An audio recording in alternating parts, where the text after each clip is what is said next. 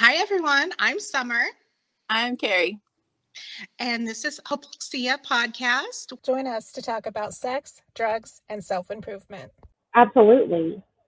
Um, I remember after my kid went back into custody, um,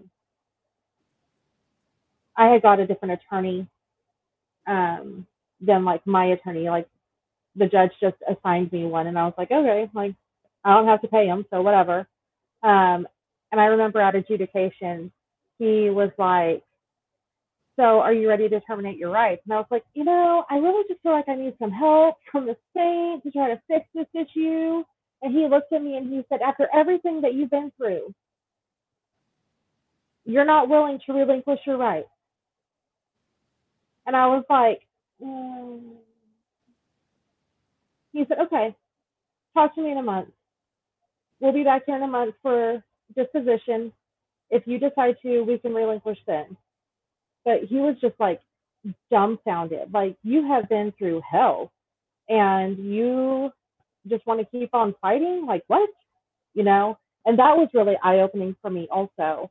And with with him in custody, he went to a family member for less than a week, I think, and um, tried to blow their house up by turning on the gas to their fireplace, threatened her and her fiance with a fireplace poker, like within a week. And this was somebody that he claimed to just absolutely adore and want to live with.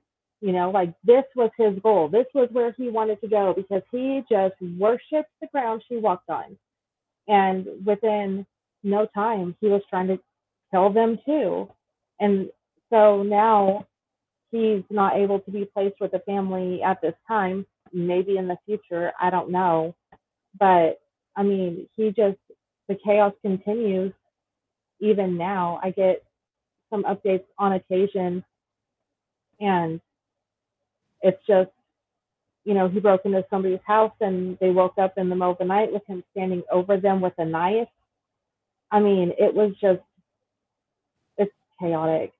And it's really unfortunate the state that the mental health system and government entities even are in as far as like providing help to families who are dealing with all of this. It's I mean, it should not get to the point of me demanding to have him removed from my home because he has continually try to kill me or damage me in some way. You know, like it should not come to that. It should be like the first time you show up in my home and we tell you that he's violent and a threat, something should be done then and not two years later.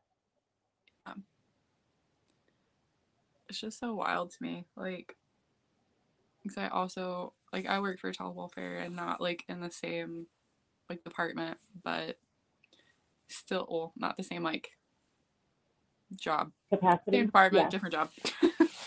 but, and I've worked with kids in like psych hospitals and I've worked with kids in all kinds of different settings and like, it's just so wild to me like the lack of help for any kind of like mental health situation let alone like violent ones which you think there should be all kinds of help for that because nobody wants to work with like violent children. Nobody wants right. like those kids to be like out in the world someday being violent but like absolutely nothing is available. Exactly. And that's the frustrating part for me is we know that the earlier the intervention, the more likelihood the you know of a, a satisfactory outcome. You know, might not ever you know be great, but you know we can reduce those numbers somewhat. So why why are we just like no no there's no help there's no help whatever whatever oh wait eventually they'll be grown they'll be an adult and we can put them in jail like why is that your solution but that's the only solution that I kept being given was eventually she will victimize somebody outside the family. Now I was told that it, any crime she committed against family members was my problem to deal with. but eventually she will do something to somebody who's not family, which I don't know how because it's a rural area. I'm related to 80% of these people. Um, and, or she'll become an adult and then they will charge her. But why can't we get her help and treatment now? Because I understand, you know, neuroplasticity is still a thing, and yes, you can get better as an adult, but it's harder. It's less likely to be successful. Why are we not why- doing it when they're young? And why wait until there's even more victims under her belt or his belt? Mm. and they're probably gonna thrive in prison honestly like Exactly. where a lot of people are violent and aggressive and that's just not like everybody obviously but there is that kind of like culture there of being violent and aggressive and it's accepted like I am and yes. find their people the as she went through um, different residential treatment centers i can't remember what were we at four or five i can't remember because she went to the same ones like there was a couple she went to twice um, but yeah so each time it was like a more secure facility right so the last one which she had went to twice uh, is actually one that i had long called kitty jail for a very long time. Um, but yeah, a little scary how much Yeah. she thrived in that environment. And that's and at one point, the first time she was bragging about it, and that's when the therapist finally was like, "Okay, I'm concerned." Because she called me and she's like, "I'm concerned." I'm like, "What?" And she's like, "Well, you know, she was bragging about how she like strategically, you know, makes sure she's at the top of the pecking order and like well, I- I guess she thought the bullying that she was doing of other um, patients, and you know, because she does it in such a passive way that she thought she was just being a normal teenager or whatever. And I'm like, but she's very astute at telling what your weaknesses is and going for that, you know, pushing that button every time. And she'll very often do it in a way where she has a plausible deniability. And so I guess the therapist up until that point had just kind of made those excuses for her. And when she was finally open in group and told, you know, no, I do this on purpose and I've always done this. I've done this in every school I've ever been to, every facility I've ever been in. Like this is like this. In fact, she was like, I don't understand why y'all y'all aren't all doing this because this is like the best way to live. Why wouldn't you? And so that was when that therapist finally realized, like, oh, you weren't lying about the callous and unemotional traits. I'm like, that's exactly But up until that point, they act like you're lying. Until they finally see it, they're like, you're just being unreasonable. I'm like, no, I'm just trying to like save you from going through that initial three weeks of being manipulated before you finally see it. But go ahead, do your thing. But I think part of the problem is because records, even if they get records, because of the way the insurance works, only things that show on those is what they bill for like what will get them paid. So they always say something generic like major depressive disorder or anxiety. They don't have, okay, here's what we're actually dealing with. Because most of the time, the diagnostic code on there is not necessarily what you're dealing with. It's what the insurance is going to pay so that they can afford to keep the kid there to provide treatment. Where it's gonna be like DMDD, which could be a million things. God, well, that's exactly how it was. Like at the hospital I worked at, all of the kids would do the exact same thing that your daughter would do. Like, but it was our whole unit that would do that. Like twenty children doing that all to each other constantly, like and to the adults, like the adult staff. They would do that to us and like try to put us like against each other and like make us like act differently towards kids based on like what they would say like the kids had done and i'm like you did the same shit. Like I can read your file. Like I I don't know what you're trying to get out of me by saying these things about these other kids and telling me things that they've done because they had all perpetrated. Like you did the same shit. Like I don't what like they just wanted to get like all the snacks and they wanted everybody to like love them so that they could get what they wanted. But they didn't give a fuck about anybody. Like Nice. That's the thing, the transactional relationships, Mhm. right? I come, I said something very matter of factly because somebody asked me on, on TikTok about whether she's ever had any real friends. And I'm like, no, she doesn't have the ability to attach. And everything, she relates to people entirely in a transactional way. Mhm. And somebody said I was being, what was the word?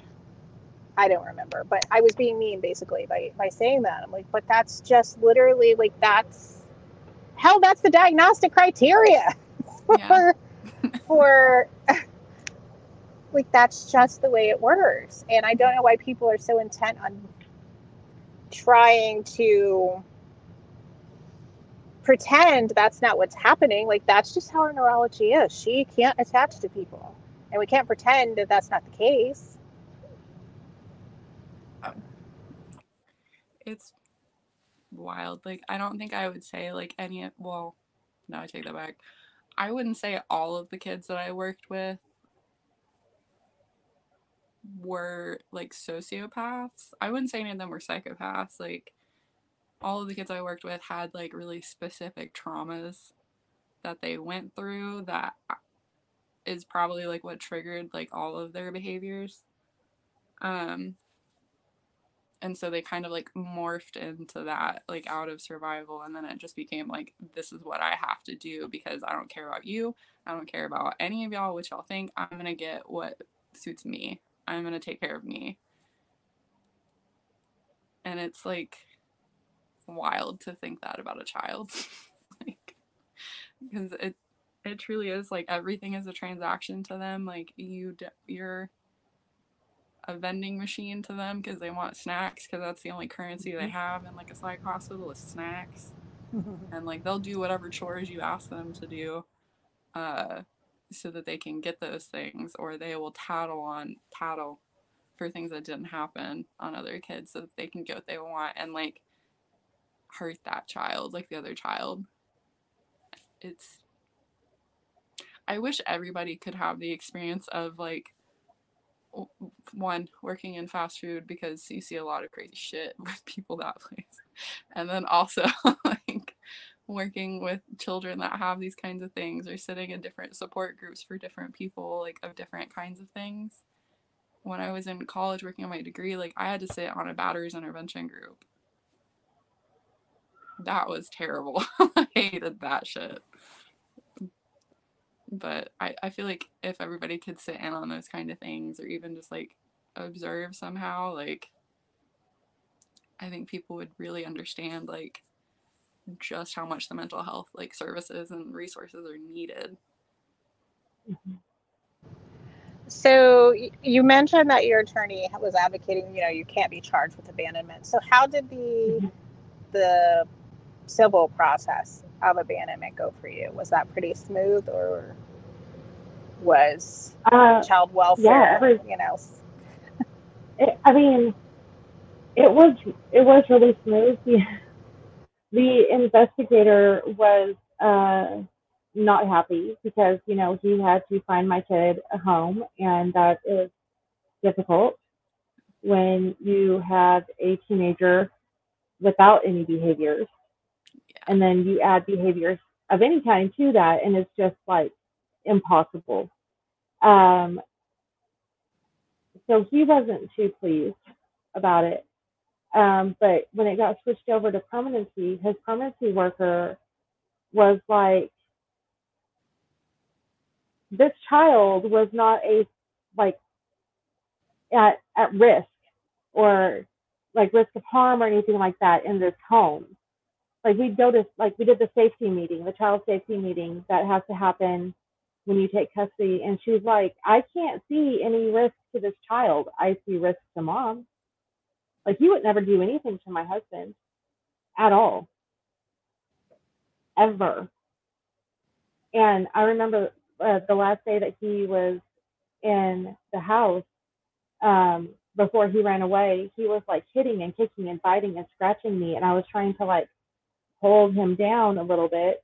My husband got out of the shower and was like, Is he trying to hurt himself? And I was like, No, he's trying to hurt me. And he was like, You know, you keep claiming that you're going to be abused. Continue to hurt my wife. And we're gonna we're gonna see what's gonna happen with that. And so when when my kid left, I was like, man, like this is not a healthy situation for any of us because, you know, he's watching me get abused by a child and there's nothing that he can do because he's a child, you know?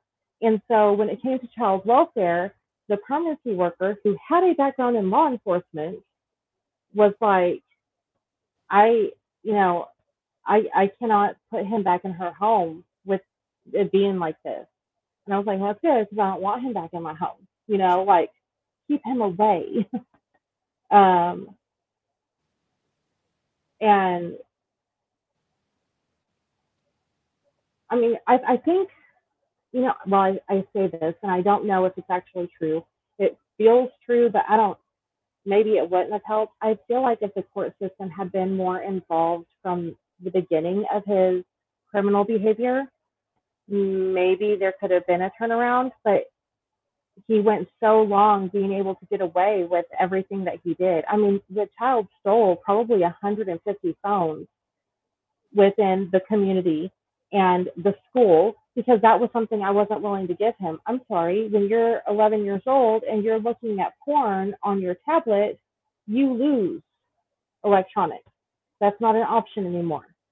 And no, I'm not going to buy you a phone because you're going to use it to do inappropriate things, which is your pattern, you know? And I feel like if he hadn't been allowed to do things like that, maybe there could have been a difference, but I really don't know because he just, it was chaos. It was absolute chaos.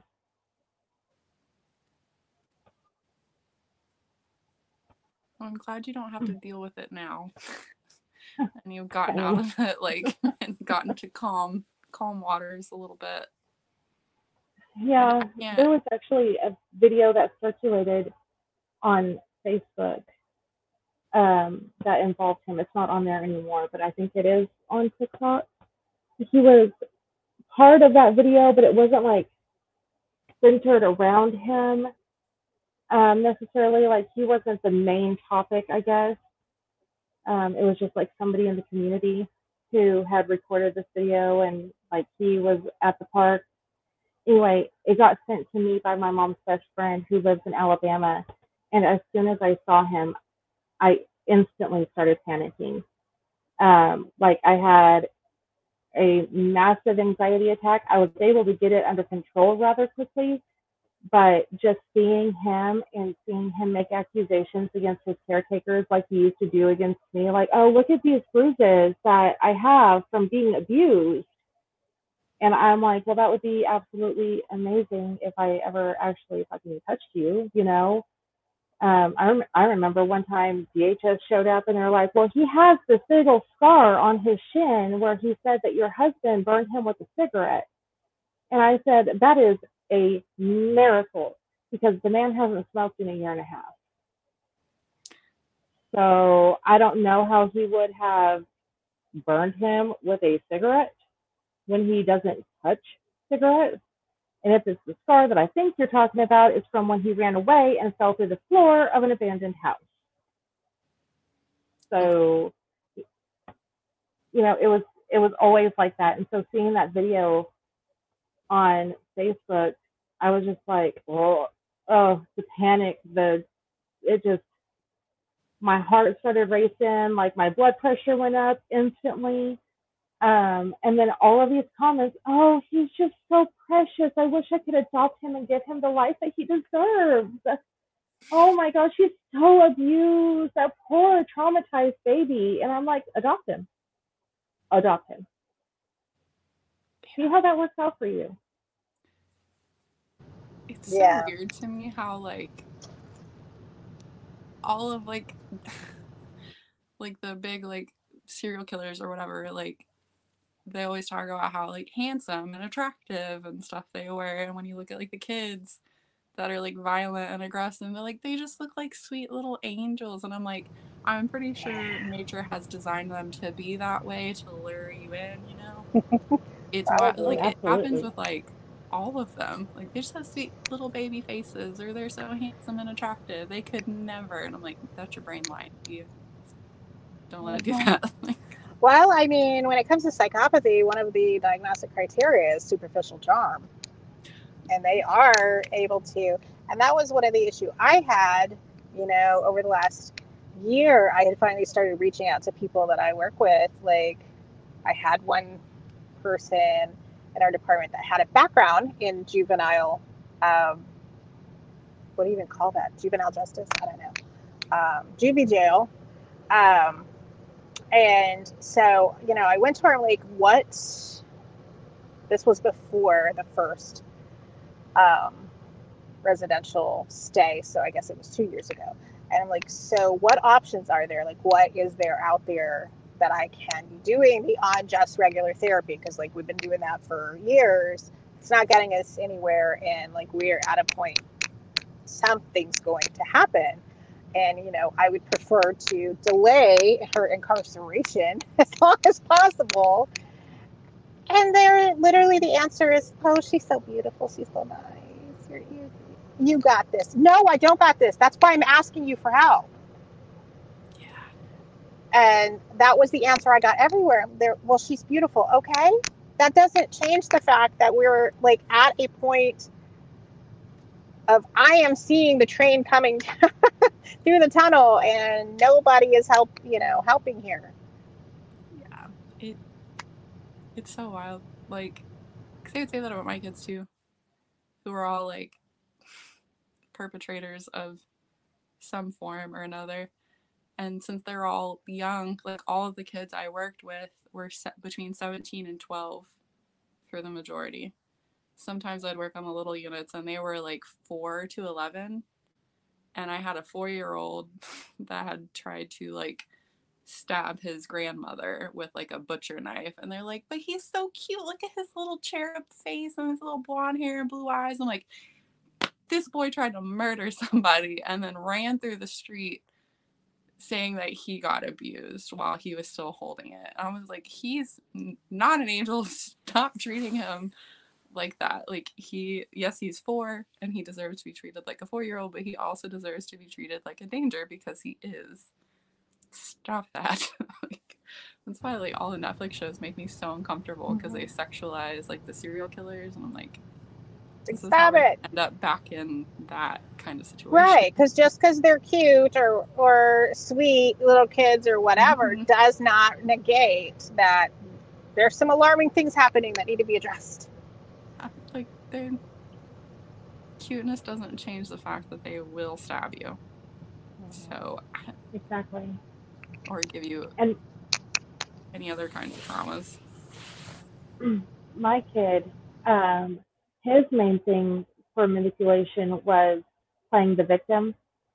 Um, and so he could get himself out of trouble by, you know, well, I stole her phone because my mom won't buy me one.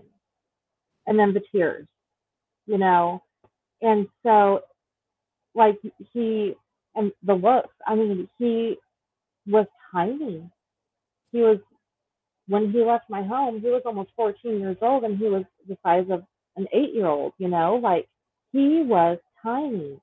And so for anybody who looked at him, it was easy for them to see him as a victim because of his size. Um, even though uh, like th- like they would just push out of their brain any behavior that he exhibited you know i the first place he went um for treatment was because he was claiming to be suicidal um and the reason i say claiming is because with him specifically and i'm not saying this is the case for everybody but for him specifically if he was in trouble he would claim to want to kill himself in an attempt to get out of trouble. And it like I took it very, very seriously every time he said it.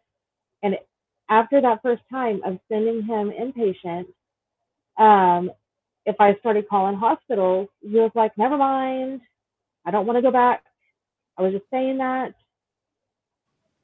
And I'm like, you, you know, it desensitized me to it after a while. The second time, though, was because he um, was in trouble and told me that he was going to stab me in the heart. Um, so I called up the hospital.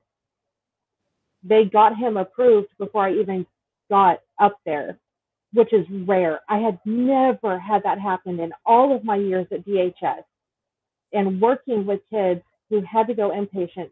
Like the guy was like, I've already got it approved by the doctor. Bring him, and all you have to do is sign paperwork and go. I was there for like 15, 30 minutes. Wow. And then his, his therapist called me and said, um, I'm just going to let you know, I, I have to call child welfare because um, he's saying that you want him dead, that you wouldn't care if he died. And I'm like, first of all, those words never came out of my mouth. Second of all, have you looked at the paperwork for why he's in there? Because what actually happened was he told me that he wants me dead and he had plans to make it happen. And she's like, Well, that's not what he's saying. And I like I was just straight up, he's a liar. He is a liar. He's gonna tell you whatever he can to make sure that he doesn't get in trouble. And I understand that this is therapy and he's not gonna be in trouble with you. I mean, I'm I'm I'm almost a counselor now. I'm just waiting on my licensure, you know, like I know what it looks like. I've been in therapy for years worked with numerous therapists because of working in child welfare. Like, I know what this is going to look like. I don't expect you to lecture him, nor do I need you to, because that's not what your job is. But in his mind, you are an authority figure. And therefore, you have the ability to punish him. And so he's going to say whatever he can to get out of said punishment. And this time, apparently, I want my child dead. Make it make sense.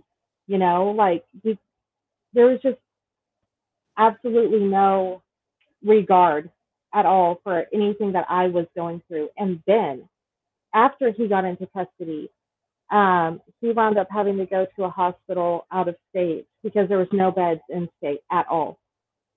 And one of the workers contacted me on Facebook. Like she wasn't like a therapist or anything like that. I don't know what her job was, but she contacted me on Facebook and she said, um, I have your kiddo here and he's really wanting to talk to you. And I said, ma'am, do you understand that you've just contacted like a victim of abuse for her abuser? I realize that he's a child, but like, how is that okay? Never mind the fact of like confidentiality and HIPAA and the fact that I didn't even know what hospital he was at. I knew that he had gone, but that was it. And like, what if you had been abusing him and she contacted Exactly. you? Like, Exactly. That's so unprofessional and terrifying. Was- and all of the bad things. Every just facility like- she was in, they told they told me basically I had to take phone calls from her, Mhm. and it didn't matter that because in order to be, you can't ha- see improvement if the family isn't actively involved. And I'm like, but she's not calling me because she wants to be, you know, to do better or she misses home. That's not what's happening. But okay, um, yeah. So. Don't forget to like and subscribe to the channel. And to be sure you never miss an upload, make sure you turn your notifications on. And please come join us on social media so we can continue these conversations in between episodes. You'll find us at Hypoxia Podcast on Facebook, Twitter, Instagram, and TikTok.